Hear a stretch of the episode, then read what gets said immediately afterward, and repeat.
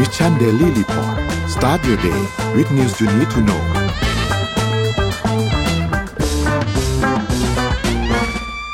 สวัสดีครับ ยินดีต้อนรับเข้าสู่ Mission Daily Report ประจำวันที่ 8 มีนาคม 2566 นะครับ วันนี้คุณอยู่กับพวกเรา 2 คนตอน 7 โมงถึง 8 โมงเช้า สวัสดีพี่เอ็มครับ สวัสดีค่ะนนท์สวัสดีทุกท่านด้วยค่ะ ครับ สวัสดีทุกผู้ฟังทุกๆท่านด้วยครับ สวัสดีตอนเช้านะครับ 7 โมงนะครับ ก็เดี๋ยววันนี้พาไปอัปเดตตัวเลขต่างๆ รวมถึงผลบอลยูฟ่าเมื่อคืนนี้ด้วยนะครับ ว่าเป็นยังไงบ้างนะครับ เดี๋ยวเราไปดูตัวเลขกันก่อนครับ ตัวเลขล่าสุดครับตลาดหลักทรัพย์บ้านเราครับเซ็ตหนึ่งพันหกร้อยสิบแปดจุดห้าหนึ่งนะครับติดบวกครับศูนย์จุดเจ็ดสองเปอร์เซ็นต์นะครับ ตัวสีเปอร์เซ็นต์มันผิดนะครับ ดาวโจนส์นะครับอยู่ที่สามหมื่นสามพันสี่ร้อยนะครับ บวกขึ้นมาศูนย์จุดหนึ่งสองเปอร์เซ็นต์นะครับ NASDAQ ติดลบศูนย์จุดหนึ่งหนึ่งเปอร์เซ็นต์นะครับ NYSE ครับติดลบ 0.17%นะครับฟุตซี่100 ครับบวก 0.36%นะครับแล้วก็ห่างเสงครับติดลบ 0.33%ครับราคาน้ำมันดิบครับ WTI ครับติดลบ 0.72%อยู่ที่ 78.88 นะครับ แล้วก็เบรดครับอยู่ที่ 85.57 นะครับ ติดลบ 0.71%นะครับ และสุดท้ายครับ เอ้ยอ๋อยังครับ ทองคำครับ 1,808 1,833.57 นะครับ ติดลบ 0.72 นะครับ และ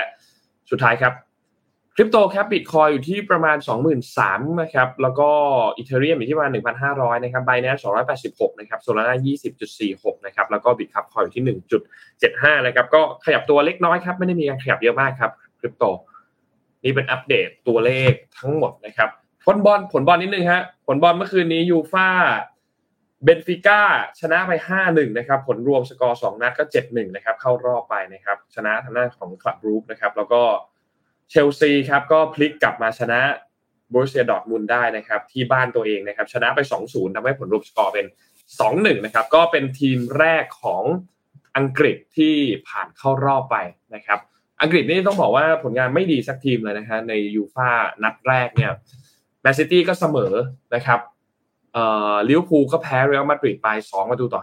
5 แล้วก็สเปอร์สเองก็แพ้เอซีมิลานไปเหมือนกัน นะครับหนึ่งศูนย์นะครับก็รอลุ้นกันต่อไปครับ จับฉลากยูฟ่ารู้สึกว่าจะเป็นสัปดาห์หน้าเลยนะครับ เพราะว่าสัปดาห์นี้เนี่ยยังเตะกันอยู่ แล้วก็มีสัปดาห์หน้าก็จะเตะกันอีกเหมือนกันนะครับ อีก 2 วันนะครับ ก็จะกว่าจะจับฉลากเองก็น่าจะนู่นเลยครับ สัปดาห์หน้า เดี๋ยวพาไป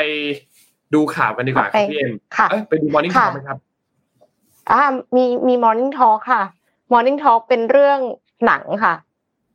ไม่แน่ใจว่าตอนนี้เนี่ยมีใครที่เข้าโรงหนังกันบ้างนะคะ มีหนังอะไรน่าดูบ้าง หนังเก่าหนังใหม่เนี่ย ป้ายยากันมาได้เลยค่ะ อืมอะจัดไปจัดไปอ๋อป้ายยากันมาก่อนนะคะเดี๋ยวทีเดียวแล้วกันเดี๋ยวทีเดียวเดี๋ยวทีเดียวอ๋อทีเดี๋ยวป้ายยากันมาก่อนแล้วเดี๋ยวค่อยเดี๋ยวค่อยว่ากัน ขอพาไปได้ครับที่ข่าวเรื่องของวัสดุ วัสดุเหลือใช้ค่ะ ที่ครับพี่นำมาทำเป็นอิฐสร้างบ้านค่ะ ไข่เนี่ยก็คือเป็นอาหารจานโปรดของคนทั่วโลก เพราะว่า หาซื้อแล้วก็ทำอาหารได้หลากหลายเมนูใช่ไหมคะไม่ว่าชาติไหนเนี่ยก็ใช้ไข่ไก่กันเยอะมากๆเลย แต่ว่าเปลือกไข่เนี่ยมักจะเป็นวัสดุเหลือทิ้งค่ะ Manufactura บริษัทด้านการออกแบบของประเทศเม็กซิโกเนี่ยจึงเผยโฉมโครงการเปลือกไข่ค่ะ หรือว่า Eggshell Project เพื่อผลิตอิฐก่อสร้างอาคารจากเปลือกไข่เหลือใช้ ลดขยะเศษอาหารได้อีก ขั้นหนึ่งค่ะ เริ่มต้นจากปัญหาขยะอินทรีย์เหลือทิ้งจำนวนมากในประเทศเม็กซิโกหนึ่งในขยะอินทรีย์ที่ว่านั้นก็คือเปลือกไข่นั่นเองค่ะ ซึ่งก็เป็นส่วนประกอบหลักของอาหารชาวเม็กซิโก และจริงๆ ก็คือชาวไทยและชาวชาติอื่นทั่วโลกด้วยนะคะ Manufactura เนี่ยเขาก็เลยคิดค้นโครงการใช้ประโยชน์จากเปลือกไข่กลายเป็นส่วนประกอบสำคัญของอิฐใช้สร้างบ้านได้ค่ะ โดยกระบวนการผลิตก็คืออย่างที่เห็นในคลิปเลยว่า จะต้องนำเปลือกไข่มาทำความสะอาดและบดจนละเอียด จากนั้นก็ผสมเปลือกไข่เข้ากับสารยึดเกาะทางชีวภาพ ที่เป็นส่วนผสมพิเศษของบริษัท จนออกมาเป็นวัสดุเฉพาะเพื่อที่จะใช้ขึ้นรูปได้ค่ะ โดยที่ มันละเอียดมากๆเลย จนกระทั่งใช้เครื่องพิมพ์สามมิติเนี่ยสามารถเอาวัสดุเนี้ยพิมพ์ออกมาได้นะคะ แล้วก็พิมพ์ออกมากลายเป็นรูปอิฐเป็นก้อนก้อนก้อน หลังจากนั้นอิฐปกติอะค่ะจำเป็นที่จะต้องเข้าเตาเผาเพื่อที่จะให้อิฐแข็งตัว แน่นอนว่าการเผาอิฐเนี่ย ใช้เชื้อเพลิงฟอสซิลเป็นจำนวนมากนะคะแล้วมันก็ทำให้โลกร้อนใช่ไหมแต่ว่าอิฐของเปลือกไข่ของ manufacturer เนี่ย เขาสามารถแข็งตัวได้ โดยที่ไม่ต้องเผาค่ะ ก็ประหยัดเชื้อเพลิงไปด้วยนะคะ ลดปัญหาสิ่งแวดล้อม คือลดขยะด้วยแล้วก็ยังประหยัดเชื้อเพลิงอีก ทางทีมงานผู้พัฒนาเนี่ยเขาก็เคลมว่าอิฐจากเปลือกไข่เหล่านี้สามารถนำมาสร้างเป็นผนังอาคารและเสาได้ค่ะ นอกจากคุณสมบัติแข็งตัวได้โดยไม่ต้องเผาเครื่องพิมพ์สามมิติ สามารถผลิตอิฐได้อย่างต่อเนื่องทำให้ไปใช้วัสดุ ก่อสร้างไปใช้เป็นวัสดุก่อสร้างสำหรับโครงการต่างๆ ได้อย่างสะดวกและรวดเร็วยิ่งขึ้น ทั้งลดขยะลดการใช้พลังงานลดโลกร้อน แล้วยังสะดวกอีก เอ็มก็คิดว่าประเทศไทยก็มีไข่ไม่น้อยนะคะ มีเปลือกไข่เยอะเหมือนกัน คือโครงการนี้ที่เม็กซิโกเขาใช้วิธีรับบริจาคเปลือกไข่จากชาวเมืองเม็กซิโกซิตี้เมืองหลวงของเม็กซิโกเป็นระยะเวลาสองเดือน ไทยเองเนี่ยเอ็มว่าถ้ารับบริจาคคือเอา แค่ร้านที่แบบทำกะเพราไก่ไข่ดาวอะ ปกติก็คือก็มีไข่กันสั่งไข่ดาวกันเยอะอยู่แล้วใช่ไหมคะแล้วถ้าสมมติว่าที่ทำส่งร้านสะดวกซื้ออะที่ทำส่งเซเว่นอีเลฟเว่นอย่างเงี้ยโอ้โหน่าจะมีเปลือกไข่มหาศาลก็น่าจะนำเปลือกไข่มาทำอิฐสร้างบ้านได้เหมือนกันนะคะนนเออ อันนี้น่าสนใจ น่าสนใจตรงที่ว่าไม่แน่ใจเหมือนกันว่า ณ ปัจจุบัน พวกพวกคือคือถ้าเป็นร้านอาหารตามสั่งนนคิดว่าเขาคงทิ้งแหละ หรือว่ามันมันอาจจะยากนิดนึง แต่ว่าถ้าเป็นพวกแบบบริษัทใหญ่ๆ หรือว่าระดับสเกลอุตสาหกรรมอะเราคิดว่าเขาน่าจะต้องเอาไปทำอะไรบางอย่างอยู่แล้วนะเดาว่านะเดาว่าอาจจะทำปุ๋ยหรือเปล่าไม่แน่ใจ ใช่ใช่ใช่ใช่แต่จริงๆถ้าตามบ้านนะคะสามารถที่จะเอาไปเอาไปเอาวางไว้ใกล้ๆกุหลาบเท่าแม่เอ็มชอบเอาไปเสียบไว้ตรงต้นกุหลาบแต่เอ็มถ้าเอ็มเดาไม่ผิดนะใครใครทำบ้างเนี่ย สามารถบอกมาได้เลยนะคะว่าเอาไว้ทำอะไร เอ็มคิดว่าเอาไว้ไล่แมลงอ๋อไม่รู้เลย นนไม่รู้เลยว่ามันไว้ทำอะไร เออคุณคุณยายนนก็ชอบเก็บเปลือกไข่เหมือนกัน แต่นนไม่แน่ใจว่าเขาไปทำอะไรอะเพราะว่าทุกทุกครั้งที่แบบว่า บ้านนนก็เป็นคือ เออทำไมนนไม่ถามอะเดี๋ยวเดี๋ยวต้องถามคุณยายนะเพราะว่าเขาเขาพอทุกครั้งที่เปลือกไข่ตอกเสร็จแล้วอะเขาจะให้เก็บแยกไว้ในอีกถุงหนึ่ง คือที่บ้านนนก็จะมีแบบถังขยะเศษอาหาร มีถังขยะเก็บพลาสติก แล้วก็มีอันเนี้ยที่ย้อยเก็บพวกเปลือกไข่เนี่ยแหละ แต่ไม่แน่ใจเออเออเอาไปทำอะไรเดี๋ยวเดี๋ยวนนเดี๋ยวไปถามเลยนนเอามาบอกพรุ่งนี้มีมีคอมเมนต์มีคอมเมนต์บอกว่าของเรามีอิฐที่ใช้ทำจากกากอ้อยค่ะ เปลือกไข่ก็ป่นเป็นอาหารสัตว์ วางไว้ดักความชื้นได้แมลงได้ โอ้ยจริง ๆ แสดงว่าก็คือมีการนำเปลือกไข่ไปใช้งานแล้ว เขาไม่ได้ว่าแบบไม่มีแต่เพียงแค่ว่ามันอาจจะไม่ได้แพร่หลายมากขนาดนั้น ครับ ดีครับดีครับเคนนพาไปดูต่อที่ข่าวถัดไปครับนนพาไปที่อิหร่านหนึ่งครับอิหร่านเนี่ยเกิดเหตุเกิดขึ้น จริงๆต้องบอกว่ามาเป็นระยะเวลาหลายวันแล้วเหมือนกันนะครับ คือเพิ่งมีเหตุเนี่ยนะครับ ที่เกี่ยวข้องกับการวางเหมือนเป็นวางยาพิษนะครับ คือต้องย้อนกันไปตั้งแต่ช่วงปลายปีที่แล้วนะครับ ที่อิหร่านเนี่ยนะครับ ตอนช่วงประมาณเดือนพฤศจิกายนนะครับไปปลายเดือนช่วงนั้นเนี่ยนะครับ ก็มีเหตุการณ์ที่เหมือนเขาก็นั่งเรียนกันเป็นเด็กผู้หญิงนั่งเรียนกันอยู่ในห้องเรียนนี่แหละครับแล้วสักพักเนี่ยห้องเรียนอยู่ดีๆ ก็มีมีกลิ่นอะไรบางอย่าง ที่มันเป็นกลิ่นเหม็นๆแล้วเด็กหญิงหลายคนก็หายใจไม่ออก แล้วก็มีอาการเวียนหัว อยู่ดีๆผิวก็ซีดลงมาขาลงมา แล้วก็แบบเหมือนหายใจไม่ค่อยออกเนี่ยนะครับ ก็มีเสียงเรื่องสุดท้ายก็เรียกรถพยาบาลเรียกอะไรไปนะครับ แล้วก็ตอนนี้เนี่ยยังไม่มีใครรู้ว่าเหตุที่เกิดขึ้นเนี่ยมันเกิดอะไรขึ้น มีการวางยาพิษหรือว่า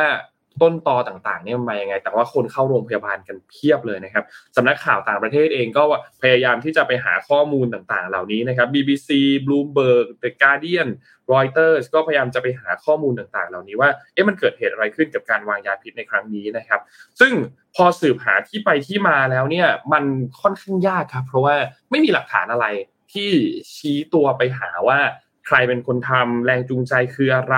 นะครับแต่ว่ารายละเอียดต่างๆ ที่พอที่จะหามาได้นี่นะครับเดอะการเดียนเองก็มีการรายงานครับบอกว่าอันนี้เป็นข้อมูลที่รวบรวมมาจากนักข่าวที่ประจำอยู่ในพื้นที่ท้องถิ่นในอิหร่านที่เป็นนักข่าวที่ทำเกี่ยวกับเรื่องของมนุษยชนเนี่ยนะครับ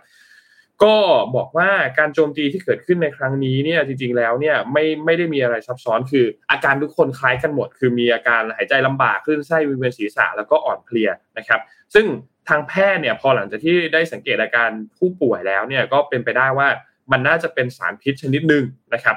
ซึ่งสารพิษอันนี้เนี่ยส่วนใหญ่เนี่ยจะเป็นสารเคมีที่ใช้กำจัดแมลงนะครับแล้วแพทย์ก็บอกว่าจากประสบการณ์ของเขาเนี่ยเขาคิดว่า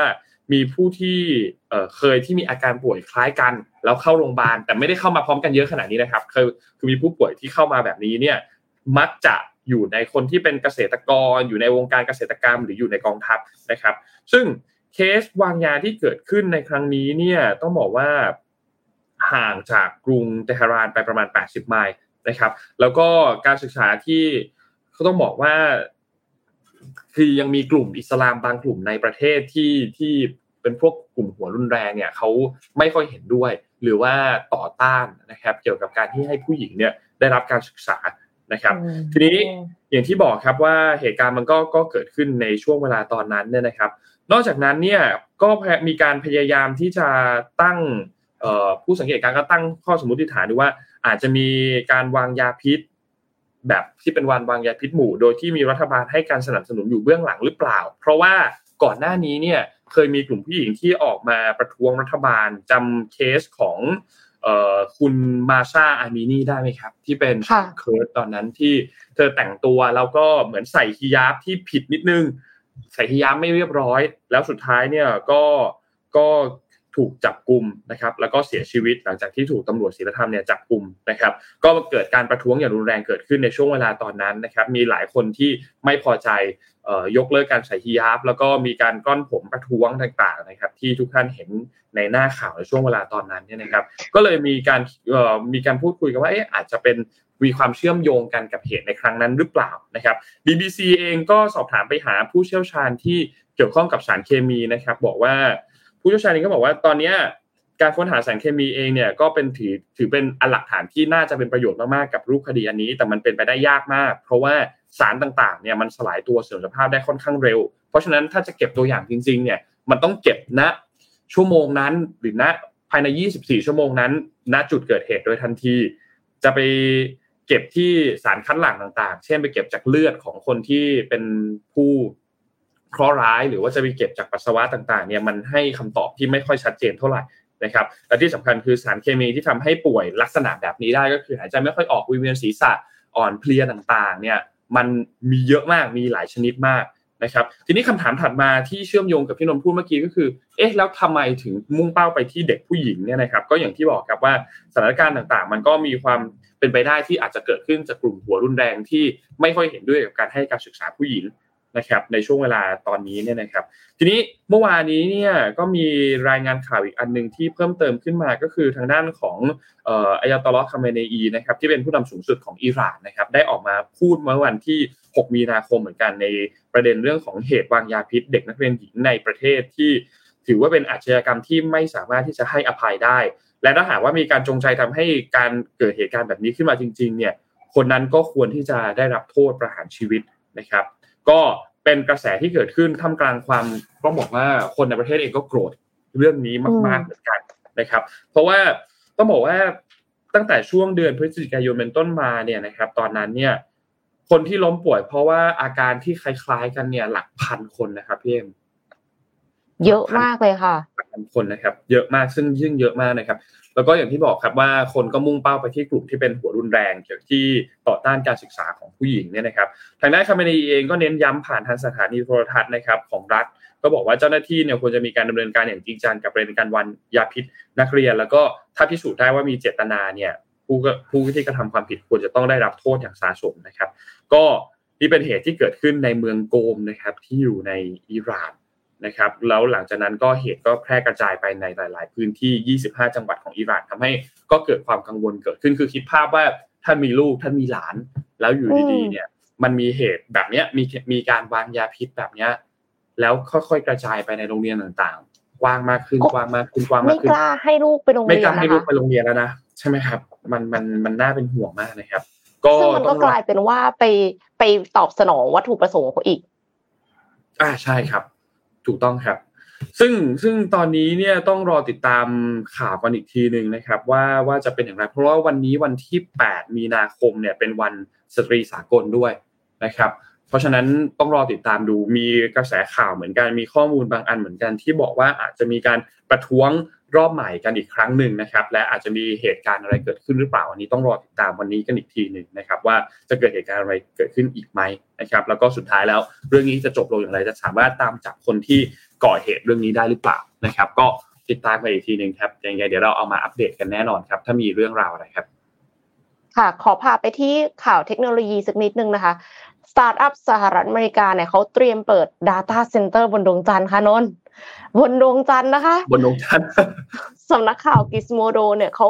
รายงานว่า Lone Star Data Holding บริษัทเทคสตาร์ทอัพสัญชาติอเมริกาจากรัฐฟลอริดา สามารถระดมทุนได้ 5 ล้านเหรียญสหรัฐ เพื่อสร้างศูนย์เก็บข้อมูลหรือ Data Center บนดวงจันทร์ พร้อมเทคโนโลยีการส่งถ่ายข้อมูลแบบ Edge Processing ค่ะ ผู้ก่อตั้งบริษัท Lone Star Data Holding Chris Stott เขาเผยว่าปัจจุบันเนี้ย Data ก็คือเป็น Data is the new oil อะคือมีมูลค่ามากนะคะ ทุกคนก็เก็บ Data กันเยอะมากเลย ปัจจุบันเนี้ย Data ก็อยู่ในทุกสิ่งทุกกิจกรรมรอบตัวเราดังนั้น ก็เลยเสี่ยงเกินไปที่จะเก็บไว้บนโลกนี้ค่ะ และในขณะเดียวกันดวงจันทร์เองก็เปรียบเสมือนดาวเทียมธรรมชาติของโลก เป็นที่ที่ปลอดภัยมากสำหรับการจัดเก็บข้อมูลของเราในอนาคต อันนี้คือสิ่งที่เขาพูดนะคะ ในปัจจุบันเนี่ยด้วยจำนวน Data Center ที่เพิ่มขึ้นอย่างมากทั่วโลก จากกิจกรรมบนโลกออนไลน์ของมนุษย์ทำให้ใช้พลังงานสูงมากค่ะ แล้วก็ปล่อยมลพิษออกมาเยอะมากด้วย เพราะว่า Data Center เนี่ย อย่างน้อยที่สุดเลยก็คือต้องเย็น เย็นจนขนาดว่า Microsoft เนี่ยเขาเอาลงไปใต้ทะเลลึก เพื่อที่จะรักษาอุณหภูมิให้มันเย็นตลอดเวลานะคะ โดยที่ไม่ได้จำเป็นจะต้องเปิดแอร์เยอะขนาดนั้น ก็เลยทำให้เกิดการตั้งคำถามถึงผลกระทบต่อสิ่งแวดล้อมค่ะ ก็เลยมีแนวคิดที่จะนำ Data Center ไปไว้นอกโลก คือกลัวสิ่งแวดล้อมโลกมีปัญหาก็เลยเอาไปไว้บนดวงจันทร์บนดวงจันทร์เนี่ยมันดีกว่าตรงที่อุณหภูมิเนาะเท่าที่เอ็มรู้นะคะดวงจันทร์เนี่ยก็เลยเป็นหนึ่งในตัวเลือกสำหรับการแก้ pain point ของ Data Center ในปัจจุบัน มีความปลอดภัยแล้วก็ไม่สร้างมลพิษนะคะ ในปี 2021 เนี่ย Lonestar เขาประสบความสำเร็จในการดำเนินการศูนย์เก็บข้อมูล Data Center บนสถานีอวกาศ ISS International Space Station มาก่อนแล้ว คือไม่ใช่ว่าอยู่ดีๆ มาบอกว่า เนี่ยฉันจะเอา Data Center ไปไว้บนดวงจันทร์เลยโดยที่ไม่มีกราวน์อะไร เขาทดลองมาแล้วค่ะ เขาทดลองไปไว้บน ISS แล้วประสบความสำเร็จ ตอนนี้บริษัทก็เลยมีความพร้อมที่จะปล่อยหน่วยจัดเก็บ Data ขนาดเล็ก สู่ดวงจันทร์ในปีนี้ค่ะ โดยตัวยานที่จะขนส่งหน่วยจัดเก็บ Data นี้ จะได้รับการพัฒนาโดย NASA หน่วยจัดเก็บข้อมูลชุดแรกที่จะเดินทางไปเนี่ยมีน้ำหนักประมาณ 1 กิโลกรัม แล้วก็สามารถจุข้อมูลได้ 16 เทราไบต์ คือฟังดูไม่เยอะเนาะ ซื้อ external hard disk ก็คือเหมือนกับจะจุได้ใกล้เคียงแล้วนะคะ แต่ว่าอันนี้มันเป็นการทดลอง เพราะฉะนั้นเอ็มคิดว่าก็เป็นเรื่องปกติที่จะเริ่มเล็กๆก่อนในขั้นต้นศูนย์จัดเก็บ Data บนดวงจันทร์เนี่ยจะถ่ายทอดข้อมูลด้วยสัญญาณทางไกล ถือเป็นกลไกที่ทำให้บริษัท สามารถจัดเก็บข้อมูลบนดวงจันทร์ได้ คือแน่นอนแหละ คือถ้าเราไปเก็บข้อมูลบนนั้นเสร็จแล้วกว่าจะเรียกข้อมูลได้มันนาน ก็คงไม่มีใครเช่าใช้ใช่ไหมคะ แต่ว่าอันนี้คือเขาก็ต้อง มีเทคโนโลยีใหม่ที่ทำให้บริษัทสามารถจัดเก็บข้อมูลบนดวงจันทร์แล้วก็ถ่ายทอดข้อมูลมาได้ ในอนาคตศูนย์จัดเก็บ Data แบบ stand alone จะเริ่มติดตั้งได้ในปี 2026 ค่ะ แน่นอนว่าถ้าการทดลองในปี 2023 กับ 16 เทราไบต์ 1 กิโลกรัม บนดวงจันทร์เนี่ยเขาสามารถทำได้สำเร็จ ก็เป็นกำลังใจให้ค่ะ ติดตาม Lone Star Data Holding กันต่อไป รอดูครับ รอดูครับ น่าสนใจ น่าสนใจครับ เออ เออกับไปเก็บบนดวงจันทร์ใช่ใช่ใช่อยากเห็นอันเนี้ยพี่เอ็มพอดีว่าเล่น TikTok เราเจอครับ ก็คือค่ะเราเราเห็นการสำรวจบนอวกาศใช่ไหมครับ เยอะมากเลย อยากเห็นอีกอันหนึ่งคือเรื่องของการสำรวจใต้ทะเล ซึ่งอืมมันอาจจะบางบางทีมันอาจจะยากกว่าก็ได้นะพี่เอ็มการสำรวจใช่ใต้ทะเลอะในในเป็นมุมไปในได้เรื่องของ พอพอมันยิ่งลึกมากๆ มันมีแรงบีบอัดที่มันเยอะมากๆอะไรอย่างเงี้ย ร่างกายมนุษย์ไม่สามารถที่จะลงไปได้อะไรเงี้ย ก็ก็น่าสนใจเหมือนกันว่าใต้ทะเลจริงๆแล้วมันจะมีอะไรอีกเปล่าหรือแม้แต่จริงๆแล้วมันไม่มีอะไรอะไรเงี้ยคือใน TikTok อะเราไม่แน่ใจว่าใครเคยเห็นคลิปอันนี้ไหมแต่คนเนี่ยเล่นกันเยอะมากเลย มันจะมีคนที่แบบชอบอัปคลิปวิดีโอน่ากลัวน่ากลัวหรือว่าเล่าเรื่องน่ากลัวน่ากลัวแล้วก็เป็นเสียงซาวแบบเล่าหรือน่ากลัวน่ากลัวเหมือนซาวหนังผีนิดนึงอะแล้วเขาก็จะพูดว่าแบบ เนี่ยแต่ก่อนนาซาเคยสำรวจทะเลนะ เมื่อปีหนึ่งพันแปดร้อยหนึ่งพันเก้าร้อยนี่นี่นี่แล้วอยู่ดีๆนาซาก็ยุติการสำรวจการทางทะเล แล้วก็เริ่มสำรวจทางอวกาศ และพยายามที่จะพามนุษย์ออกไปในอวกาศ แล้วก็มี question ขึ้นมาอันหนึ่งว่า อะไรที่นาซาเจอใต้ทะเลแล้วถึงต้องพาเราหนีออกจากโลกเพื่อไปอวกาศอะไรเงี้ย มันก็แบบปั่นๆไปเรื่อยๆคือปั่นมากมันปั่นมากจนที่ ไม่บอกด้วยนะว่าเจออะไรใต้ทะเล แล้วก็ บอกว่าจะพาหนีออกไปนอกอวกาศ คือมันก็น่าสงสัยแหละ มันก็เหมือนแบบ เราก็อยากรู้แหละว่าเออใต้ทะเลจริงๆแล้วมันมีอะไร นอกโลกจริงๆแล้วมันมีอะไรบ้าง เวลาเราเห็นภาพถ่ายพวกเจมเจมส์เว็บต่าง ๆ หรือเห็นภาพถ่ายนู่นนี่ต่างๆเราก็รู้สึกตื่นเต้นว่าแบบเฮ้ยมันมีสิ่งนี้อยู่จะบอกว่าอยู่บนโลกไม่ได้ มันมีสิ่งนี้ในชีวิตเราด้วย มันมันหน้าตาแบบนี้อะไรเงี้ยเออมันก็เจ๋งดีเหมือนกัน ก็รอรอดูครับ หวังว่า ในช่วงชีวิตจะมีโอกาสได้ได้ได้รู้หรือได้เห็นในความลับของจักรวาลต่างๆ ก็น่าน่าตื่นเต้นดีนนพาไปดูจริงต่อๆมันก็มีครับมีพี่มีหลายมีหลายเจ้านะคะ ที่เขาพยายามทำเรือดำน้ำในแบบที่มนุษย์ไม่ได้จำเป็นจะต้องลงไปด้วยอะค่ะนนท์อืมันก็เลยทำให้สามารถลงไปลึกได้กว่า เวลาที่มนุษย์ลงไปด้วยเพราะมันต้องมีอากาศใช่ปะอันนี้คือครับให้หุ่นยนต์ลงไปสำรวจเสร็จแล้วก็ เหมือนกับถ่ายเป็นกล้องเก็บ HD ข้ออะมูค่ะลมาแล้วคนคนก็ดูอยู่ได้อะก็เห็นเยอะเหมือนกันนะ แต่ว่ายังไม่ได้เห็นอะไรที่แบบ อุ้ยตกใจ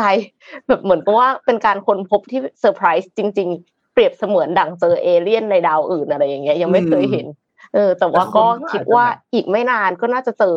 สิ่งมีชีวิตครับที่แปลกมาก ๆ เพราะว่าคือใต้ทะเลลึกอะค่ะ สิ่งมีชีวิตอะเขาไม่เหมือนกันกับที่แบบ เข้าถึงแสงอาทิตย์ได้แน่นอนอะอ่าใช่นนก็ว่ากันไม่เหมือนไม่เหมือนแน่นอน แล้วมันก็ต้องมีอะไรที่แบบเจ๋งๆอะ มันต้องมีอะไรที่แบบแปลกๆแล้วก็ต้องมีอะไรที่เราแบบคิดไม่ถึงด้วย เพราะว่ามันก็ยังมีสัตว์อีกเยอะใช่ไหมครับ ที่ยังไม่ถูกค้นพบว่ายังยังไม่เคยค้นพบมาก่อนอะไรอย่างเงี้ยมันก็มีเยอะ ก็น่าตื่นเต้นดีครับ อยากอยากอยากรู้อยากเห็นครับรอดูจะมีอครับควาแมนไหมน่าสิอะไรอย่างนั้นอะมันมีเมืองอาณาจักรใต้ท้องทะเลหรือเปล่าอะไรอย่าง The เงี้ย Atlantis เออ น่าตื่นเต้นดีอ่านมพาไปดูข่าวถัดไปครับ เดี๋ยวพาไปดูที่อ๋อพาไปดูเรื่องเรื่องหนังดีกว่า เดี๋ยวเราคุยเรื่องอืม Morning Talk กันตอนเจ็ดโมงครึ่งค่ะเนาะคือตอนนี้มันมีประเด็นอันหนึ่งที่น่าสนใจแล้วนนท์ยังไม่ได้ดูเหมือนกันคือหนังเรื่องขุนพันธ์ภาคสามครับอืนนท์ยังไม่เคยดูสักภาคเลยนะเอาจริง ๆ ไม่เคยดูคือเคยได้ยินไม่ชื่อเคยดูแต่ว่าไม่เหมือนกันไม่ไม่เคยดู แล้วก็ตัวตัวหนังตอนนี้เนี่ยใน Netflix ก็มีภาคหนึ่งภาคสองนะครับ แล้วก็ขึ้นมาติดเป็น top 10 ด้วยพี่เอ็ม ขึ้นมาติดเป็น top 10 ในประเทศไทยตอนนี้ด้วยสำหรับขุนพันภาคภาคหนึ่งภาคสองน้านนก็เพิ่งไปดูมาแล้วเขาก็บอกว่าสนุก แล้วก็ภาคสามเนี่ยเท่าที่เห็น feedback จากในแบบหน้าผ่านผ่านหน้า Facebook นนนะที่แบบเป็นรีวิวหนัง หรือว่าคนทั่วไปที่เป็นเพื่อนนนใน Facebook แล้วเขาไปดูแล้วเขามารีวิวพูดถึงก็ก็บอกว่าดีหนังเรื่องนี้ดีสนุกอะไรอย่างเงี้ยก็ก็น่าสนใจ เดี๋ยวนนจะไปดูเหมือนกันแต่ขอดูภาคหนึ่งภาคสองผ่านจะไปดู แต่ทีนี้มันมีประเด็นอันหนึ่งที่ คนพูดถึงกันในโลกอินเทอร์เน็ตว่า มันถูกลดรอบฉาย เมื่อเทียบกันกับหนังที่ถูกทำโดยค่ายของค่ายของโรงหนังอะไรเงี้ย คนก็พูดถึงประเด็นอันนี้กันเยอะเหมือนกัน คือต้องบอกว่าจำนวนรอบฉายของภาพยนตร์เรื่องนี้ขุนพันสามแล้วก็จำนวนโรงที่ฉายในเครือโรงที่เป็นพวกมัลติเพล็กซ์เจ้าใหญ่ ซึ่งบ้านเราเอาจริงๆก็มีแค่สองเจ้าใช่ไหมครับ แล้วก็มีการกำหนดรอบฉายที่น้อยกว่าภาพยนตร์ที่ผิดผลิตจากตัว ภาพยนตร์ในเครือ ซึ่งก็เป็นกรณีที่เกิดขึ้นล่าสุด ทีนี้ตัวจดหมายอันนี้เดี๋ยวทีมงานค้างภาพนี้ไว้นิดนึงนะครับที่เป็นจดหมายจากทางด้านของสมาคมผู้กำกับภาพยนตร์ไทยเนี่ยนะครับ ซึ่งเขาก็เนื้อหาหลักๆนนพูดสรุปคร่าว ๆให้ฟังนะครับ ว่าเอ่อเขามีการพูดถึงเรื่องนี้ว่าอย่างไรบ้างเนี่ยนะครับเขาก็พูดถึงประเด็นเกี่ยวกับเรื่องของหนังเรื่องนี้แหละคือเรื่องของขุนพันสามที่รู้สึกว่ามีปัญหาการจัดโรงแล้วก็มีรอบฉายที่ ไม่เป็นธรรมเป็นการตัดโอกาสของภาพยนตร์ไทย ซึ่งต้องบอกว่าปัญหาเรื่องนี้มันค่อนข้างเรื้อรังมาพอสมควรแล้ว คือในฉบับนี้เนี่ยก็มีการพูดถึงจุดยืนของอตัวสมาคมผู้กำกับภาพยนตร์ไทยในฐานะคนทำหนังเนี่ยนะครับ ทั้งหมด 2 ข้อข้อแรกก็คือขอให้สมาพันธ์สมาคมภาพยนตร์แห่งชาติเนี่ย เร่งแก้ไขปัญหาเรื่องนี้ โดยเข้ามาเป็นตัวกลางในการเจรจาต่อรอง ไม่ว่าจะเป็นเรื่องของการจัดสรรรอบฉายภาพยนตร์ ให้เกิดความเป็นธรรมแล้วก็ให้มีการนำเสนอภาพยนตร์ที่เป็นภาพยนตร์ของไทยเนี่ยออกสู่สายตาผู้ชม สร้างความหลากหลายในการชมภาพยนตร์ รวมถึงขอให้สื่อมวลชนเนี่ยนำเสนอประเด็นปัญหานี้ให้ผู้ชมได้รับรู้และเข้าใจถึงปัญหาในวงการภาพยนตร์ไทย ที่จะนำไปสู่การแก้ไขปัญหาให้ได้สุดท้ายอย่างตรงจุดเนี่ยนะครับ คือต้องบอกว่า ทุกท่านลองสังเกตเรื่องนี้ครับ เวลามีหนังฟอร์มยักษ์เป็นหนังต่างชาตินะ เช่นเอาเป็นหนังมาเวลก็ได้เป็นหนังซูเปอร์ฮีโร่หรือเป็นหนังฟอร์มยักษ์ต่างๆ เนี่ยนะครับพอเข้าโรงปุ๊บอะรอบมันจะเยอะมาก เยอะในที่นี้คือสมมุติว่า โรงหนังที่หนึ่งมีสักสิบสี่โรง สมมุติโรงหนังที่ห้าง A มีสิบสี่โรงเนี่ย หนังฟอร์มยักษ์เรื่องนั้นน่ะ จะเข้าไปอย่างน้อยคือ เกินครึ่งเจ็ดแปดโรงเข้าไปเกินครึ่งแล้ว แล้วก็หนังเรื่องอื่นจะมีรอบที่เล็กๆน้อยๆซึ่งมองในมุมนึงโอเค หนังที่ได้รับความนิยมแบบนี้คนก็รอติดตามรอดูกันเนาะก็อยากที่จะไปดู เพราะฉะนั้นก็ต้องมีการเพิ่มรอบให้จำนวนเยอะๆ สามารถที่จะรองรับปริมาณคนที่จะเข้าไปได้ แต่ในอีกมุมหนึ่งคือ มันก็ทำให้หนังเรื่องอื่น ๆ เนี่ยมันมี airtime มีช่วงเวลาการฉายที่น้อยตามลงไปด้วย แต่ถ้าเราไปมองในมุมเรื่องของธุรกิจ มันก็เป็นไปได้ว่าหนังที่คนนิยมก็จะถาสามารถที่จะทำเงินได้เยอะกว่าเนาะมันก็เป็น demand supply อะอย่างที่คอมเมนต์อันนี้พูดถึงเป็น demand supply มันก็ก็เป็นไปได้เหมือนกันมันก็มันก็เป็นเรื่องปกติที่จะเกิดขึ้นในโลกใช่ไหมครับทีนี้เหตุการณ์ที่เกิดขึ้นในครั้งนี้เนี่ยนะครับ ถ้าหลาย ๆ คน BBC เนี่ยเขาไปสัมภาษณ์แล้วก็มีการพูดถึงเรื่องนี้เนี่ยนะครับ บอกว่าต้องบอกว่าหนังไทยสองเรื่องนี้ที่เป็นประเด็นอยู่ขุนพันกับอีกเรื่องหนึ่งเนี่ยนะครับ ก็ ต้องบอกว่ามีการวิพากษ์วิจารณ์การพอสมควร เพราะว่าจำนวนรอบฉายในเครือเครือหนึ่งของเอ่อมัลติเพล็กซ์เนี่ยนะครับ ก็มีโรงภาพยนตร์ที่ฉายน้อยกว่าชัดเจนคือน้อยกว่าจำนวนค่อนข้างเยอะมากนะครับแต่ถ้าหากว่ากดเข้าไปดูรอบฉายในวันที่ 7 มีนาคมคือเมื่อวานนี้เนี่ยนะครับ รอบฉายหนังเรื่องนั้นก็คือเรื่องของทิปน้อยเนี่ย มีอยู่ 7 รอบ ในขณะที่ขุนพันเนี่ยมีรอบฉายอยู่เพียงแค่ 3 รอบเท่านั้นเอง นะครับซึ่งน้อยกว่าครึ่งครึ่งแล้วหนังเนี่ยเข้าในช่วงเวลาที่ใกล้เคียงกันนะครับต้องบอกว่าหนังเรื่องทิปน้อยเนี่ยไม่ไม่ไม่ใกล้เคียงกันขุนพันเนี่ยเพิ่งเข้าไม่นานนี้นะครับแต่ว่าทิปน้อยเนี่ยเข้ามาตั้งแต่วันที่ 25 มกราคมแล้วคือเข้ามาเดือนกว่าละเดือนเดือนกว่าแล้วเข้าเดือนที่ 2 กว่ากว่าแล้วเนี่ยนะครับ ก็มีความแตกต่างที่ชัดเจนเหมือนกันก็ทำให้สุดท้ายแล้วเนี่ยมีทางด้านของ อันนี้นี่แหละที่มีการมาเปิดจดหมายการมีการส่งจดหมายกันนี่นะครับ ก็ต้องรอติดตามดูว่าเรื่องนี้จะแก้ไขปัญหาอย่างไรนะครับ อันนี้เป็นเพียงประเด็นเรื่องหนังไทยกับหนังไทยด้วยกันนะ ที่เป็นหนังไทยในค่ายหรือเป็นหนังไทยนอกค่ายนี่นะครับ แต่อีกอันหนึ่งก็จะเป็นเรื่องของหนังไทยที่เป็นหนังไทยกับหนังไทยกับหนังต่างประเทศเนี่ยนะครับที่ที่ยังมีประเด็นอีกอีกเยอะเหมือนกันคือในแง่ผู้ชมเนาะ เวลาคนดูหนังบางทีก็อยากดูหนังที่ดีเนาะไม่ไม่ดูถูกคนดูใช่ไหมครับ หนังที่คุณภาพดีมีการกำกับมาอย่างดี เราไปดูแล้วก็รู้สึกว่าแบบเออเราอยากไปดูหนังที่คุณภาพดีใช่ไหมครับ แต่ในอีกมุมหนึ่งคือ เราก็อาจจะต้องให้โอกาสหนังไทยที่ตั้งใจทำอะวางเนื้อเรื่องอย่างดี นักแสดง เอ่อซ้อมบทซ้อมอะไรต่างๆกันมาอย่างดี ผู้กำกับแบบพยายามที่จะโอ้โห รีดเน้นๆของหนังที่มีคุณภาพเนี่ยออกมา เพื่อให้มันเป็นหนึ่งในหนังที่สามารถที่จะไปแบบสร้างชื่อให้กับวงการภาพยนตร์ไทยในระดับต่างชาติได้ในระดับนานาชาติได้นะครับ ก็นงคิดว่าเป็นเรื่องหนึ่งที่ต้องต้องให้กำลังใจกันด้วยให้การสนับสนุนกันด้วยสำหรับหนังที่เขาตั้งใจทำจริงๆอะนะไม่ไม่ใช่หนังที่แบบทำออกมาแล้วคุณภาพไม่ดีอะไรอย่างเงี้ยหนูว่าก็ก็ถ้างั้นถ้างั้นนนเริ่มเลยได้ไหมคะนนเริ่มก่อนเลยว่านน มีหนังเรื่องอะไรที่นนรู้สึกประทับใจ อยากชวนให้ทุกท่านมาดูเอ่อถ้าหนังไทยล่าสุดที่เพิ่งดูเนี่ย คือเรื่องเธอกับฉันกับฉัน เรื่องหนังเรื่องหนังเรื่องนี้ก็ดีดีมากเลย ดีแบบนนรู้สึกว่าก็เป็นการแสดงที่ดีมาก เพราะว่าน้องใบปอที่แสดงเป็นมีกับยูในเรื่องนั้นน่ะ ก็เป็นคนเดียวกันนะ เป็นคนเดียวกัน คือไม่ไม่ได้มีสองคนเป็นคนเดียวกัน แล้วก็เล่นเล่นสองรอบ แล้วก็พยายามแล้วก็ใช้ตัวเอฟเฟกเพื่อให้มันสามารถที่จะให้มันเนียน ซึ่งมันก็ค่อนข้างเนียนแหละ แล้วก็บทต่างๆ ก็รู้สึกว่าเออมันก็ก็สนุกดีดู แล้วก็เพลินๆดูการแสดงของทั้งสองคนแล้วก็เพลินๆแล้วก็ชวนให้คิดถึงในยุคสมัยตอนแต่ก่อนอะไรเงี้ยเกี่ยวกับเรื่องของการแบบเวลาไปดูหนัง เวลานั่งมอเตอร์ไซค์ไปเที่ยวไปนู่นไปนี่ต่าง ๆ เวลาอยู่ต่างจังหวัดอะไรเงี้ยก็ก็ดีเหมือนกันครับ แล้วก็ต้องเป็นหนังไทยด้วยหรือเปล่าอะไรนะครับเพราะเป็นหนังไทยด้วยไหมไม่หมายถึงว่าหมายถึงว่ามีแนะนำหนังเรื่องอื่น ที่แบบว่าไม่ได้จำกัดว่าเป็นหนังไทยไหมได้ครับได้ครับ หนังเอาเลยนะหนังมาเวลเนี่ยโนว่าหลังจากเอ็นเกมอะยังไม่รู้สึกว่าเรื่องไหนดีสักเรื่องเลย ก่อนเอ็นเกมดีอ่าไปดู ถ้าใครยังไม่เคยดูจริงจัเหกรรอวาลมาเวลเลยอะไปดูมาเรื่อยๆนนว่าโอเค แต่ว่าหลังจากเอ็นเกมมาเนี่ยนนยังไม่รู้สึกว่าไปดูเรื่องไหนแล้วแบบ เฮ้ยสที่ชนุอบก Black Widow นะเอา Black Widow ใช่ไหมครับ อันนั้นก็ก็โอเคนะ แต่นนไม่รู้สึกว่ามันแบบดีเท่ากับช่วงก่อนหน้านี้อะไรอย่างเงี้ย โดยในความรู้สึกนะ แต่ว่าก็โอเคดูได้ ตอนนี้ที่ดูอยู่ใน Netflix ก็คือดูเรื่อง The Cube อยู่ครับ มันเป็นหนังญี่ปุ่นที่เหมือนเขาเอามารีเมคกันอีกทีหนึ่งก็ก็ยังดูไม่จบเลย ดูไปครึ่งเดียวเมื่อคืน แล้วก็มีเรื่องไหนอีกจอห์นวิกเนี่ยดี มันสะใจดีเออจอห์นวิกภาคหนึ่งสองสามคือคือคือมัน มันมันสะใจดีใครที่ชอบดูหนังแอคชั่นชอบเคียนูรีฟส์อย่างเงี้ยดูแล้วสะใจแล้วแบบเออสนุกแล้วเนื้อเรื่องมันก็ค่อย ๆ แบบแผ่ขยายวงกว้างขึ้นมาเรื่อยๆจากรอบจากเรื่องแรกที่สเกลมันเล็ก ๆ อยู่ในแค่ในในบ้านอยู่ในเมืองไม่ไม่ได้ใหญ่มากมาสเกลมันให้เห็นว่าใหญ่มากขึ้นใหญ่มากขึ้น แล้วก็พวกหนังเกาหลีเกาหลีส่วนใหญ่จะไม่ค่อยได้ดูหนังจะดูซีรีส์ซะเยอะเนาะพี่เอ็มจะดูเป็นซีรีส์ซะเยอะใช่เกาหลีค่ะแล้วก็มีต่อกลับมาที่คอมเมนต์กันบ้างค่ะ มีได้ครับมีคนคอมเมนต์บอกว่าหนังไทยที่เป็นสุดยอดสำหรับผมคือฉลาดเกมโกง อะก็เห็นด้วยค่ะ รู้สึกว่าฉลาดเกมโกงก็เป็นหนังที่ดีมากๆเลยคือ มัน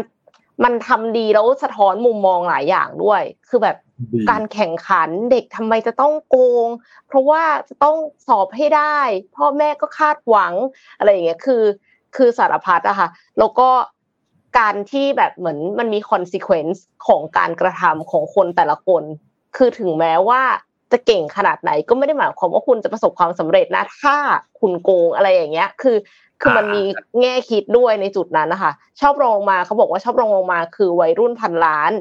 ก็คือเรื่องของเท่าแก่น้อยหรือเปล่านะใช่ไหมอ่าใช่ใช่ใช่ครับใช่ไหมเท่าแก่น้อยครับเออการการเรื่องสร้างนั้นก็ดีเรื่องนั้การนก็สร้างสนุกเท่าแก่น้อยใช่ เรื่องนั้นก็ดีอืมคือเหมือนกับว่ามันเป็นสารคดีธุรกิจที่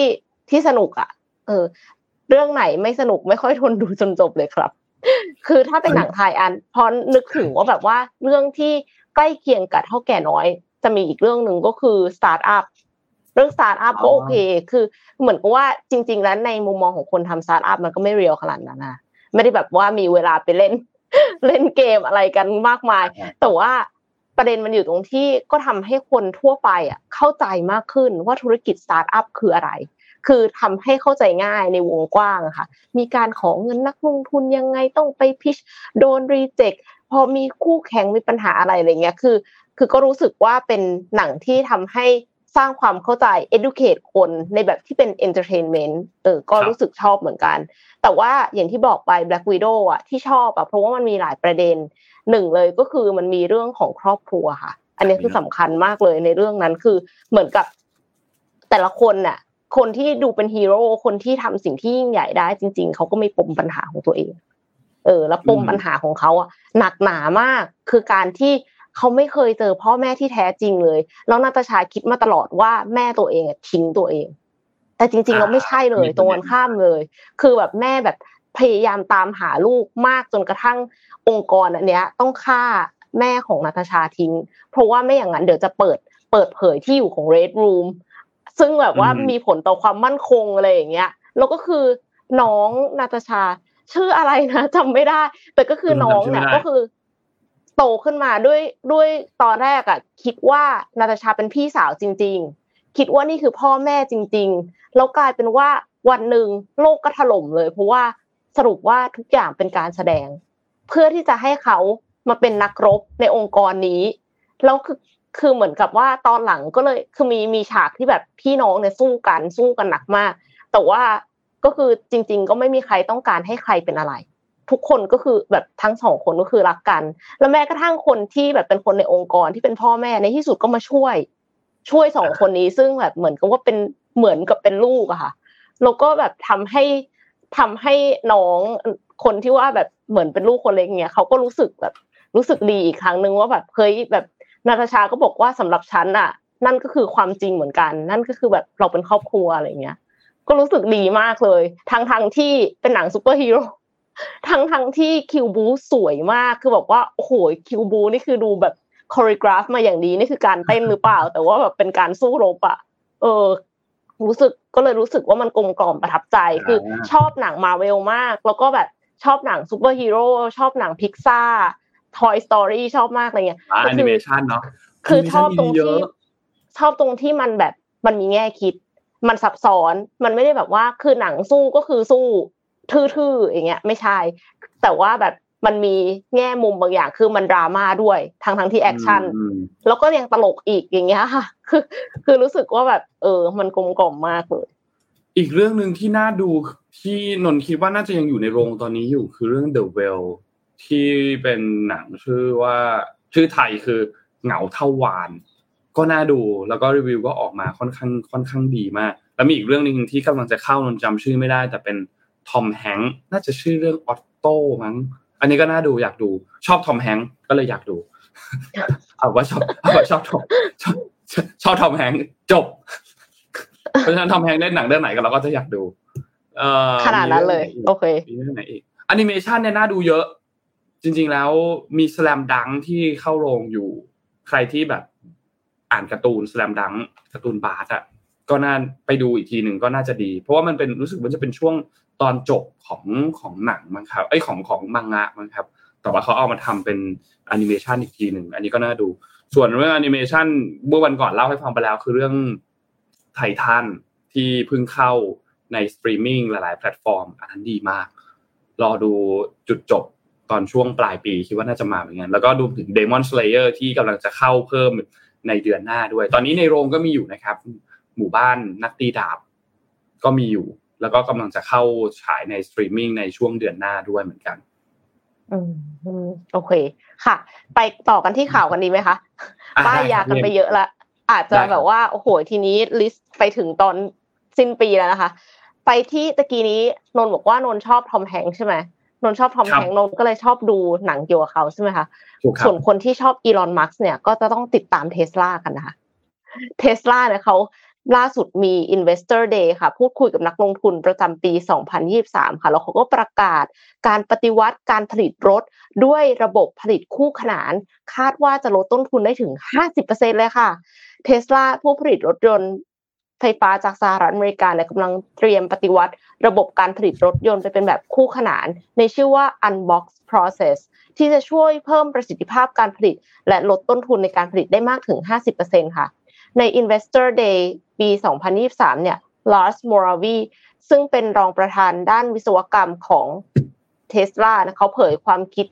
เรื่องโครงสร้างการผลิต โดยมุ่งไปที่การวิจัยการผลิตด้วยระบบอัตโนมัติ แล้วก็ลดขั้นตอนที่ไม่จำเป็นค่ะ ลดขั้นตอนที่ไม่จำเป็นหมายความว่าไงแสดงว่าแต่เดิมมีขั้นตอนที่ไม่จำเป็นอยู่ เขาบอกว่าการขึ้นโครงของรถเทสลาเนี่ยต้องเริ่มด้วยการนำชิ้นส่วนมาประกอบกันเป็นโครงชิ้นใหญ่ หลังจากนั้นก็พ่นสีบนตัวถังค่ะ เมื่อเสร็จแล้วก็ต้องถอดชิ้นส่วนบางชิ้นอย่างเช่นประตู เพื่อนำเครื่องยนต์และแบตเตอรี่มาใส่ แล้วก็ติดตั้งชิ้นส่วนตกแต่งภายใน หลังจากนั้นค่อยใส่ประตูกลับเข้าไปค่ะ หลังคากลับเข้าไป ก็ถอดเข้าถอดออกกันอยู่เนี่ยนะคะก็เลยเป็นขั้นตอนที่ซับซ้อน แต่ขั้นตอนการผลิตแบบคู่ขนานที่บริษัทพัฒนาเนี่ยจะเริ่มจากการผลิตชิ้นส่วนแต่ละชิ้นแยกกันเป็นอิสระ แต่มีเป้าหมายชัดเจน โดยแบ่งยานยนต์ออกเป็น 6 ส่วนค่ะ คือด้านหน้า ด้านหลัง ด้านซ้าย ด้านขวาหลังคาและพื้นรถ เพื่อผลิตโครงสร้างแต่ละส่วนก่อน ก่อนนำมาพ่นสีเฉพาะพื้นผิวที่จำเป็นค่ะ เนื่องจากเทสลาเนี่ยเขามีแนวคิดขายรถยนต์พลังงานไฟฟ้าแบบไม่พ่นสีรถยนต์ เพื่อที่จะให้ราคาขายต่ำลง แบบเดียวกันกับใน กระบะพลังงานไฟฟ้า Cybertruck ที่จะไม่มีการทำสีของรถ เพราะว่าโครงสร้างเนี่ยผลิตจาก stainless steel ที่มีเอกลักษณ์เป็นสีสันสวยงามอยู่แล้วนะคะ เดี๋ยวเดี๋ยวก่อนนะคะ แต่ว่าอย่าลืมนะว่า iPhone เนี่ยอาจจะออกสีเหลืองในรุ่นหน้าด้วยนะ แล้วก็เป็นอินโนเวชันทุกครั้งที่ออกสีใหม่ มาแล้วมาแล้วด้วยสีเหลืองมาแล้วออกมาแล้วเหรอโอเคแล้วมาแล้วมาแล้วออกแล้ว วางขายนี่เลยวันที่สิบมีนา โอเคค่ะ จากนั้นเนี่ยเทสลาก็จะทำการทดสอบชิ้นส่วนแต่ละส่วนนะคะ ก่อนนำมาประกอบเข้าด้วยกัน เป็นตัวรถยนต์ภายในครั้งเดียวค่ะ ไม่ต้องถอดเข้าถอดออก ส่วนเครื่องมือในการผลิตเทสลาเนี่ยเลือกใช้ Giga Casting ซึ่งเป็นเครื่องจักรที่สามารถหล่อตัวถังรถยนต์เป็นชิ้นส่วนเดียวกันได้ทั้งด้านหน้าและด้านหลัง ก็จะช่วยลดต้นทุน แล้วก็ลดระยะเวลาในการผลิตรถยนต์ไฟฟ้าได้อย่างมหาศาลค่ะทางนี้เทสลาเนี่ยเขาเผยว่า ถ้าประกอบชิ้นส่วนต่างๆ ของรถ โดยให้แต่ละทีมทำงานแยกส่วนในเวลาเดียวกัน และใช้ระบบอัตโนมัติมาช่วย จะช่วยเพิ่มประสิทธิภาพการผลิตถึง 30%และลดเวลาสูญเสียไปโดยเปล่าประโยชน์ถึง 44%พร้อมกับลดต้นทุนมากถึง 50%นะคะเทสลาเนี่ยเขายังเคลมอีกว่าการผลิตรถยนต์ไฟฟ้ารุ่นใหม่จะประหยัดต้นทุนครึ่งหนึ่งเมื่อเทียบกับการผลิตรถยนต์ไฟฟ้าโมเดล 3 และโมเดล Y ในปัจจุบันทางนี้ล่าสุด on side note เทสลาเนี่ยเขาเพิ่งประกาศลดราคารถยนต์อีกครั้งหนึ่งในสหรัฐอเมริกา ถ้าจำไม่ผิดคิดว่าเป็นครั้งที่ 5 แล้วนะคะ โดยลดราคาโมเดล S และโมเดล X ซึ่งทั้งสองโมเดลนี้ไม่ได้ขายในเมืองไทยลดเหลือประมาณ 3 ล้านบาทค่ะ เพื่อกระตุ้นยอดขาย เพราะว่าอีลอนมัสก์เนี่ยเขาบอกว่าคนเนี่ยต้องการใช้รถยนต์เทสลาเยอะมากเลย แต่ติดปัญหาที่จ่ายเงินไม่ไหว เพราะฉะนั้นเขาก็เลยลดราคาค่ะ เพื่อที่จะให้คนเนี่ยใช้รถยนต์เทสลามากที่สุด คือเขากระตุ้น ยอดขายนะเป้าหมายของเขาคือ 20 ล้านคันค่ะ เพื่อที่อะไรคะเพื่อที่จะขายส่วนเสริมในรถค่ะอย่างเช่น full self driving ที่เป็นที่เป็นซอฟต์แวร์นะคะ แล้วก็อาจจะหมายถึงอะไหล่ชิ้นส่วนอื่น ๆ ที่ในอนาคตก็ต้องเปลี่ยนด้วยหรือเปล่า แล้วก็ขายแท่นชาร์จไง Supercharger ใช่ไหมคะคือขายรถได้เยอะแล้วเนี่ย คนก็ต้องอยากไปติดตั้งแท่นชาร์จเยอะๆเหมือนกัน แล้วเขาก็ไม่ได้จ่ายตังค่าเช่าที่ด้วยนะคือหมายถึงว่า ไม่แน่ใจจำไม่ได้แล้วว่า เขาต้องให้คนจ่ายตังค่า ค่าแท่นไหม หรือว่าหรือว่าเป็นแบบโมเดลว่าบริษัทฝากแท่นไปวาง เสร็จแล้วบริษัทก็เป็นคนคิดตังค่ารถอะไรเงี้ย แต่จำได้ว่าเจ้าของที่ไม่ได้ค่าเช่ารู้สึกว่าถ้าเป็นถ้าเป็นดีลกับเทสลาโดยตรงจะเป็นลักษณะนั้น เออ ก็เลยกลายเป็นว่าเขาก็มันเหมือนเครื่องปริ้นนะคะนน สมัยเนี้ย รู้สึกว่าถ้าสมมติว่าเป็นเครื่องอิงเจ็ตอะ เขาขายเครื่องราคาถูกมากเลยนะ คือเหมือนกับค่าตลับหมึกหนึ่งตลับเสร็จแล้วบวกกันกับเงินอีกนิดเดียวอะได้เครื่องปริ้นแล้วอะแต่ว่าหลังจากนั้นนะคะก็คือเน้นขายหมึก คือหมึกคือแพงมากคล้ายๆกันหรือเปล่า คือแล้วการที่ทำสตาร์ทอัพเนาะหมายถึงว่า คือเทสลามันใหญ่มากแล้ว แต่แนวคิดเขาก็คือสตาร์ทอัพอะมันก็คล้ายๆกันกับการลงทุนเยอะๆในครั้งเดียวเสร็จแล้วหลังจากนั้นนะคะมันก็ต้องทำให้มี user เยอะที่สุด แล้วก็ต้องพัฒนาต่อไปขายของต่อขายของต่อคือเหมือนกับว่าเป็น recurring revenue ไปเรื่อยๆในแบบนั้นน่ะไม่ได้เน้นการขายครั้งแรกครั้งเดียวและเยอะ ๆ แล้วจบ คือเน้นการขายบริการไปเรื่อยๆเรื่อยๆเรื่อยๆก็คือเหมือนกับการอัปเกรด full self driving ไปเรื่อยๆเวอร์ชันใหม่แพงขึ้นเวอร์ชันใหม่แพงอีก subscribe ไปเรื่อยๆ พอคุณใช้เราแล้วคุณจะติดแล้วคุณก็จะไม่สามารถขับรถเองได้อีกเลย เพราะว่ามันเหนื่อยกันมากสมมติ อืม เออก็รอดูครับ ว่ามีมีคนถามว่าตามด้วยข่าว BYD ดราม่าในไทยเลยไหมอันนี้คือยังไม่ได้รู้ความคืบหน้าค่ะ แต่ว่าสำหรับท่านที่ไม่ทราบคือมีคนหนึ่งเขาขับรถยนต์ BYD เอาไม่ได้ยินใช่ไหมโอเค งั้นเล่าก่อนได้ยินได้ยินได้ยินครับมีมีผู้ใช้รถยนต์ BYD ซึ่งเขาเพิ่งถอยมาแค่หนึ่งเดือนประมาณประมาณหนึ่งเดือนนะคะแล้วเขาเอาไปเสยเกาะกลางถนนปรากฏว่าพอไปเสยเกาะกลางถนนเนี่ยด้วยความที่ BYD เนี่ยมันมาพร้อมประกันหนึ่งปี เพราะฉะนั้นมันก็ควรจะเปลี่ยนฟรีซ่อมฟรีทั้งหมดใช่ไหมคะแต่ปรากฏว่าศูนย์เนี่ยเขาตีราคามาว่าค่าซ่อมเนี่ยมันเกินหนึ่งล้านค่ะ แต่ทุนประกันคือหนึ่งล้านบาท แล้วปกติคือปกติถ้าสมมติว่า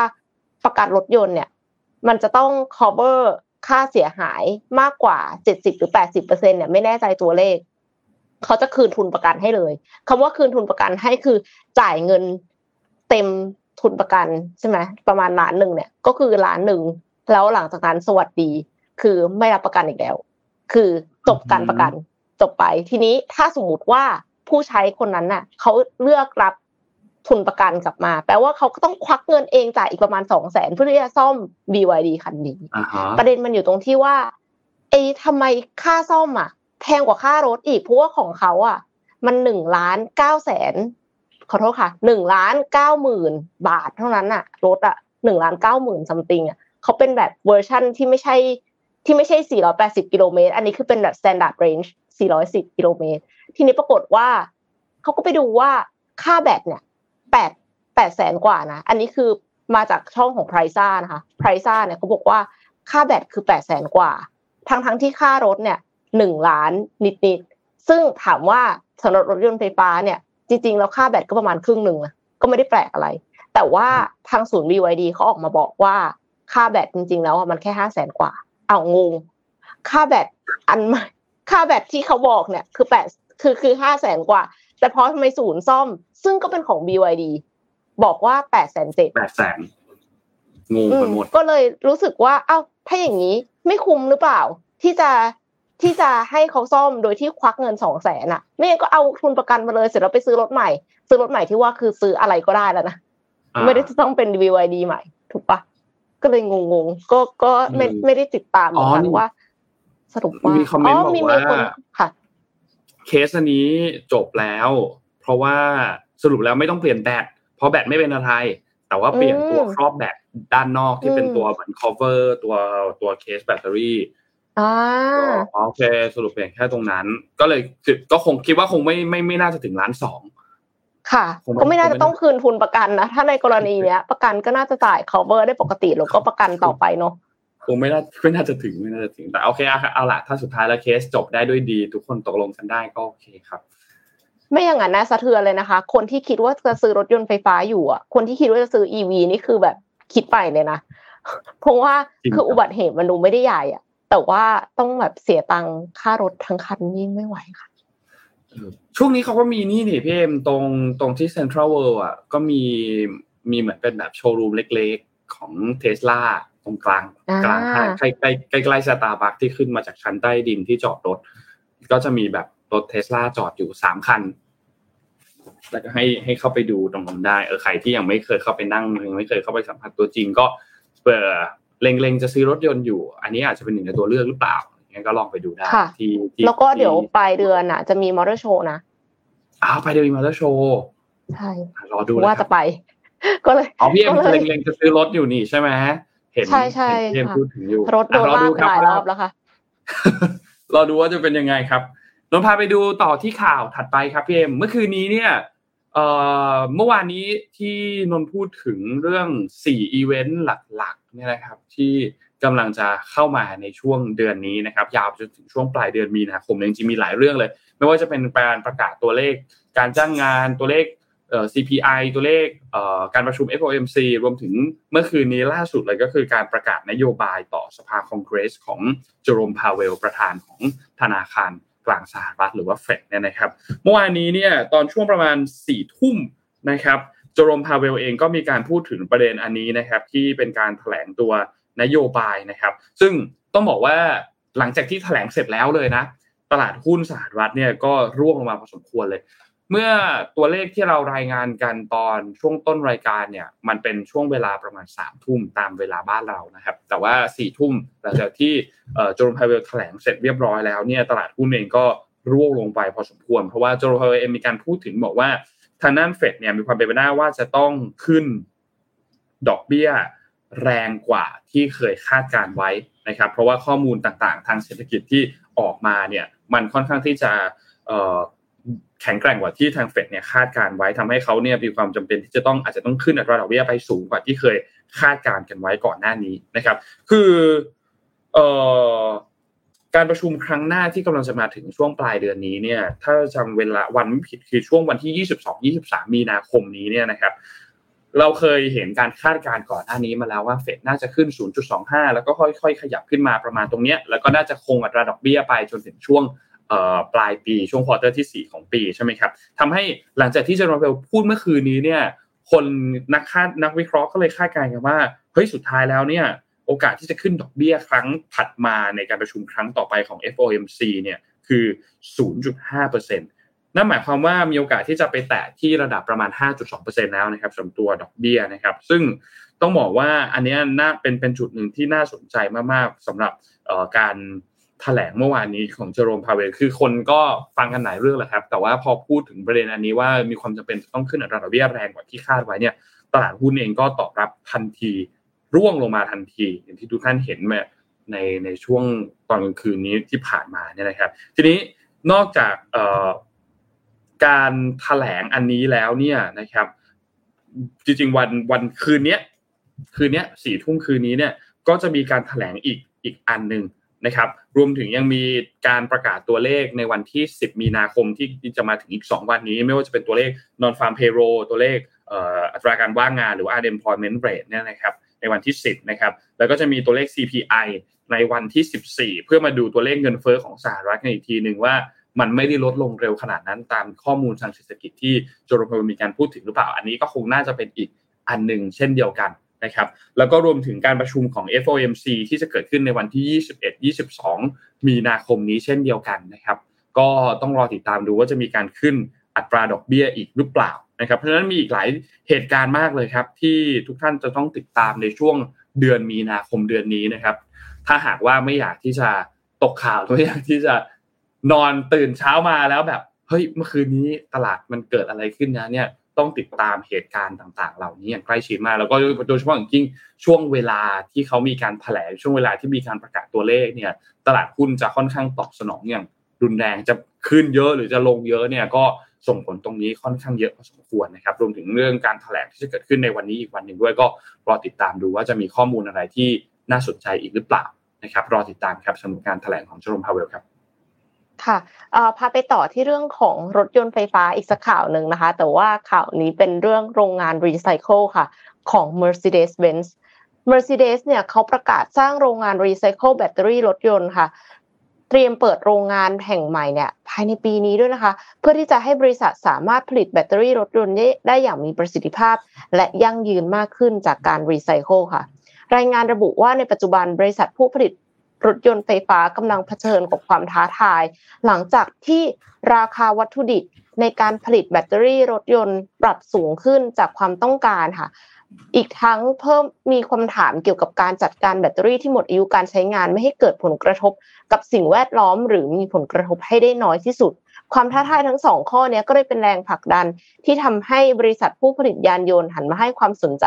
กับการรีไซเคิลแบตเตอรี่รถยนต์ เพื่อแก้ปัญหาอย่างยั่งยืนค่ะ ทั้งนี้โรงงานรีไซเคิลของ Mercedes เนี่ยจะตั้งอยู่ในเมืองคุปเปนไฮม์ซึ่งทาง Mercedes ตั้งเป้าว่าโรงงานแห่งนี้จะสามารถรีไซเคิลได้ถึง 96%ของแบตเตอรี่นะคะ และสามารถรีไซเคิลแบตเตอรี่ได้ปีละ 2,500 ตันค่ะ โดยเน้นไปที่ การรีไซเคิลธาตุ4ชนิดหลักก็คือลิเธียมโคบอลต์นิกเกิลแล้วก็แกรไฟต์ค่ะ ซึ่งผู้บริหารของ Mercedes เนี่ยเขาระบุว่าโรงงานรีไซเคิลแบตเตอรี่แห่งนี้ถือเป็นเหมืองแห่งอนาคต คือหมายความว่าไม่ได้จำเป็นจะต้องไปขุดเหมืองเพื่อที่จะมาสร้างแบตเตอรี่ของรถยนต์ไฟฟ้า แต่ว่าใช้วิธีการนำแบตเตอรี่ไฟฟ้าเดิมเนี่ย มาขุดเอาแร่ธาตุออกจากแบตเตอรี่เดิมมาใส่แบตเตอรี่ใหม่นะคะ ก็เลยจะกลายเป็นส่วนสำคัญของสายการผลิตรถยนต์พลังงานไฟฟ้าของ Mercedes ซึ่งเป็นหมุดหมายสำคัญของการเดินหน้าสู่กลยุทธ์ electric only ของ Mercedes คือในอนาคตเนี่ย Mercedes เขาจะไม่ผลิตรถยนต์สันดาปภายในแล้วนะคะ เขาจะผลิตเฉพาะ electric เท่านั้น นอกจากนี้ บริษัทเนี่ยยังระบุอีกว่าโรงงานแห่งนี้จะมีค่าความเป็นกลางทางคาร์บอน 100% carbon neutral ค่ะที่ที่ผลิตออกมาเท่ากับที่ใช้ไปอะไรประมาณนี้ จากการใช้พลังงานสะอาดแล้วก็ใช้พลังงานโซลาเซลล์ที่ติดอยู่ในโรงงานค่ะ ทางการเยอรมนีเนี่ยระบุว่าโรงงานของ Mercedes ถือเป็นหมุดหมายสำคัญของประเทศที่จะลดการพึ่งพานำเข้ากลุ่มธาตุ rare earth จากนอกประเทศค่ะ ที่ในปัจจุบันนี้นำ การนำเข้าได้รับผลกระทบอย่างหนักจากห่วงโซ่อุปทานที่เปลี่ยนแปลงไป คือ rare earth เนี่ยมีเยอะในจีนนะแต่ว่าไม่แน่ใจว่ามีเยอะในประเทศไหนอีกบ้าง ถ้าจำไม่ผิดคิดว่าออสเตรเลียก็มีเยอะนะคะ แต่ก็คือเยอรมนีเองก็ไม่ได้ว่ามี คือไม่ได้ว่ามีในหลายประเทศทั่วโลกอะค่ะ เขาก็เลยต้องนำเข้ามา ทีเนี้ยการที่การที่สามารถรีไซเคิลได้ก็คือพึ่งพาการลดการนำเข้ากลุ่มแร่เออที่ได้รับการ ที่ได้รับผลกระทบอย่างหนักจากห่วงโซ่อุปทานที่เปลี่ยนแปลงไปจากผลกระทบของการแพร่ระบาดของโรคโควิด -19 แล้วก็สงครามรัสเซียยูเครนค่ะ Mercedes เนี่ยถือเป็นอีกหนึ่งบริษัทยานยนต์ที่เดินตามรอยบริษัทอย่างเทสลาแล้วก็ GM และอีกหลายบริษัทที่หันมาโฟกัสที่ขีดความสามารถในการรีไซเคิลแบตเตอรี่เพื่อเพิ่มศักยภาพในการแข่งขันในตลาดรถยนต์พลังงานไฟฟ้าที่รุนแรงขึ้นในปัจจุบันค่ะ ก็ถือว่าเป็นข่าวดี เพราะว่านอกเหนือจากการที่เราจะใช้ รถยนต์พลังงานไฟฟ้าช่วยลดโลกร้อน หมายถึงว่า คือถ้าสมมติว่าพลังงานไฟฟ้าที่ว่าเนี่ยมันมาจากพลังงานสะอาดด้วยเนี่ยยิ่งดีใหญ่เลย แล้วก็การที่ไม่ได้ปล่อยมลพิษออกมาจากตัวรถเองนะคะมันก็ช่วยให้มลภาวะมันน้อยลงเนาะแต่ว่าการที่มันมีขยะเป็นแบตเตอรี่ ซึ่งใหญ่มากของรถยนต์พลังงานไฟฟ้าเนี่ย มันก็อาจจะไม่ได้เป็นมิตรต่อโลกขนาดนั้น การที่ ค่ายรถยนต์ยักษ์ใหญ่เนี่ยออกมารีไซเคิลแบตเตอรี่นอกจากจะเป็นการ save cost ของเขาแล้ว ก็ยังช่วยให้โลก คือรักษาสิ่งแวดล้อมให้โลกด้วยค่ะอืม ดีครับดีครับ เรื่องนี้นนพาไปดูข่าวสุดท้ายครับพี่เอ็มเดี๋ยวนนปิดท้ายข่าวนี้ คือจริงๆมันเป็นสองข่าวเชื่อมกัน ขอพาไปที่ Apple ก่อน iPhone สีใหม่สีเหลืองอะนะ สีเหลืองสีเหลืองให้ทีมงานเอาภาพขึ้นมาให้ดู คือรอบนี้เขาก็เปิดตัวมาแบบเงียบๆแหละไม่ไม่ไม่ได้หวือหวาไม่ได้เปิดตัวแบบอลังการอะไรมาก แต่ว่าก็จะมาในรุ่นของ iPhone 14 กับ iPhone 14 Plus นะครับที่เป็นสีเหลือง ซึ่งทำให้สุดท้ายแล้วรวมเนี่ยก็จะมีสีให้เลือกทั้งหมด 6 สีนะครับ ก็ก็นนนไม่แน่ใจว่าชื่อแต่ละสีเขาจะเป็นชื่ออะไรบ้างนะครับ แต่ว่ามันก็จะมีสีดำมีสีขาว สีแดง สีออกฟ้าฟ้า สีออกม่วงม่วงแล้วก็จะมีสีเหลืองเนี่ยแหละครับที่เป็นสีใหม่ล่าสุด ซึ่งก็จะเปิดให้สามารถสั่งจองสั่งซื้อกันล่วงหน้านะครับ ตั้งแต่ตอนวันที่ 10 มีนาคมที่จะถึงนี้นะครับ ตอนช่วงเวลาตอน2ทุ่มก็คือช่วงวันศุกร์นี้ แล้วก็จะเริ่มวางจำหน่ายตั้งแต่วันอังคารที่ 14 วันอังคารหน้าเป็นต้นไปนะครับ ก็ใครที่รอสีใหม่ ในตัว iPhone 14 อันนี้อยู่ก็สามารถเข้าไปเตรียมตัวจับซื้อ เอ้ยจับจองจะซื้อตัวสีใหม่อันนี้กันได้นะครับ ทีนี้นอกจากเรื่องนี้แล้วเนี่ยมีอีกข่าวหนึ่งครับที่น่าสนใจคือ Foxconn ครับ ทุกคนน่าจะเคยได้ยิน Foxconn Foxconn เนี่ยเขาเป็นซัพพลายเออร์ของ Apple ในการผลิตตัวพวกสายพวกอุปกรณ์นู่นนี่ต่างๆเนี่ยครับเราอาจจะคุ้นกันในในเชิงของตัวสายชาร์จของ iPhone เนาะตัวสาย Foxconn เนี่ยนะครับ ก็เป็นซัพพลายเออร์ที่อยู่ที่ไต้หวันนะครับ มีการรายงานผลประกอบการในปี 2022 มานะครับ ก็ระบุว่ารายได้เนี่ยลดลงไป 11.65%นะครับ เมื่อเทียบกับช่วงเดียวกันนะครับพอต้องบอกว่าความต้องการของสินค้าตัวอิเล็กทรอนิกส์เนี่ยมันลดลงไปเยอะมากนะครับ นอกจากนี้เนี่ยนักวิเคราะห์ก็มีการระบุนะครับ ที่บอกว่า Foxconn เนี่ยฐานการผลิตใหญ่ ๆ ของเขาเนี่ยอยู่ที่ เมืองเจิ้งโจวนะครับที่จีนนะครับจีนแผ่นดินใหญ่เนี่ยนะครับแล้วก็ได้รับผลกระทบจากเรื่องของโควิด -19 ค่อนข้างเยอะนะครับโดยเฉพาะอย่างยิ่งตัวมาตรการ Zero COVID ทำให้สุดท้ายแล้ว ตัวห่วงโซ่อุปทานของบริษัทเนี่ยได้รับผลกระทบมาค่อนข้างเยอะนะครับนอกจากนี้เองตัว Apple เองเนี่ยนะครับก็พบว่าการ นำส่งตัว iPhone 14 เนี่ยก็ล่าช้าจากปัญหาประเด็นเรื่องของการขนส่งด้วยนะครับทำให้สุดท้ายแล้วรายได้ตัวนี้เองก็ลดลงไปด้วย อาจจะเป็นเรื่องประเด็นเรื่องของความต้องการ iPhone ที่น้อยลงไปด้วยหรือเปล่าอันนี้ไม่แน่ใจว่ามีผลกระทบมากน้อยแค่ไหนนะครับนอกจากนี้ Foxconn เองก็ยังมาระบุบอกว่า ตอนนี้เนี่ยเตรียมที่จะขยายฐานการผลิตออกไปจากประเทศจีนด้วย ซึ่งก็ตอนนี้จุดที่มองไปก็คือที่อินเดีย นะครับทางด้านคุณยังริวครับที่เป็น CEO ของบริษัทก็มีการเดินทางไปที่อินเดีย แล้วก็มีการรายงานว่าเตรียมที่จะลงทุนสร้างโรงงานประกอบ iPhone ที่เมืองบังกาลอนะครับก็คาดว่าน่าจะสร้างงานให้กับตลาดแรงงานในอินเดียได้ประมาณ1นึ่งแสนตำแหน่งด้วยนะครับเพื่อที่จะขยายไปคือโดยคิดว่าก็มองในมุมหนึ่งคือการขยายฐานการผลิตอันนี้ แม้ว่าตัวยอดมันจะ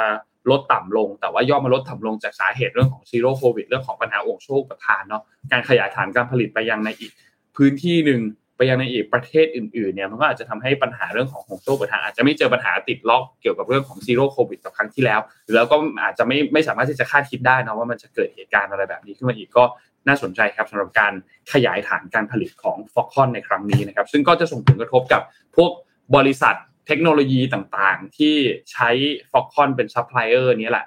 ค่อนข้างส่งผลกระทบโดยตรงเลยแหละนะครับ อันนี้ก็เป็นอีกข่าวหนึ่งที่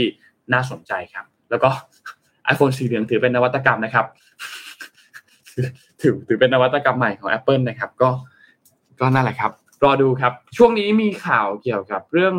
MacBook เยอะเรื่อง MacBook Air รุ่นใหม่ของของ Apple ที่เป็นชิปตัว M M3 เนี่ยนะครับ ก็รอติดตามดูว่าจะมีรีวิวมีตัวทดสอบประสิทธิภาพออกมาเป็นอย่างไรบ้างนะครับ ก็รอติดตามข่าวดู คือ ใครที่กำลังจะซื้ออะ ไม่ว่าจะเป็น macbook air macbook pro หรือจะซื้อโทรศัพท์ หรือซื้ออะไรก็ตามอะถ้าจำเป็นต้องใช้อะ ก็ซื้อเถอะครับ ไม่ต้องรออย่างเงี้ยหรอคะคือคือคือการที่มันโดดระหว่างรุ่นรุ่นต่อรุ่น เช่น iPhone 13 ไป iPhone 14อะมันไม่ได้โดดเยอะมากครับ คือ iPhone 14 ออกมา มันก็ไม่ได้ต่างกับ iPhone 13 เยอะมาก มีการอัปเกรดนู่นนี่ เล็กๆน้อยๆแต่มันก็ไม่ได้ต่างกันเยอะมาก เพราะฉะนั้นซื้อก่อนได้ใช้ก่อนครับ ซื้อซื้อก่อนใช้ก่อน ไม่แต่ว่าถ้าสมมติว่ารอจังหวะดีๆอะอาจจะเจอตอนที่ลดราคาพอดีอะอย่างซัมซุงอย่างเงี้ยค่ะ Galaxy Fold 4ก็เพิ่งเพิ่งลดราคานะแล้วก็ Galaxy เอ่อ Galaxy ยี่สิบสองอะค่ะ S ยี่สิบสอง Series อะก็เพิ่งลดราคาเหมือนกัน คือเหมือนกับว่าถ้าสมมติว่าเราอยู่ในจังหวะที่เขากำลังจะ announce รุ่นใหม่ใช่อะไรอย่างเงี้ยรุ่มันก็จะลมันดก็รามีคาโอกาส ใช่ใช่ใช่ใช่ใช่ ก็รอดูจังหวะครับ คือถ้าจำเป็นจะต้องใช้แล้ว การซื้อเลยก็ไม่เป็นไรหรอกครับ ซื้อเลยมันก็โอเคแหละ มันก็ไม่ได้เสียหายอะไร แต่ว่าถ้าสมมติว่ามันยังง้างรอไปอีกนิดนึงได้ ยังไม่จำเป็นจะต้องรีบซื้อเนี่ย ก็รอรุ่นใหม่ ก็มันจะมีแบบในเชิงจิตวิทยานิดนึงเนาะพี่เอ๋นะซื้อของแล้วเราได้รุ่นแบบรุ่นล่าสุดอะ มันก็จะรู้สึกแบบ เออรู้สึกคุ้มพอะราวเออรู้สึกแบบเออเออคุ้มอะแต่ถ้าสมมุติว่ารุ่นใหม่มันออกมาแล้วแต่เราไปซื้อรุ่นก่อนหน้า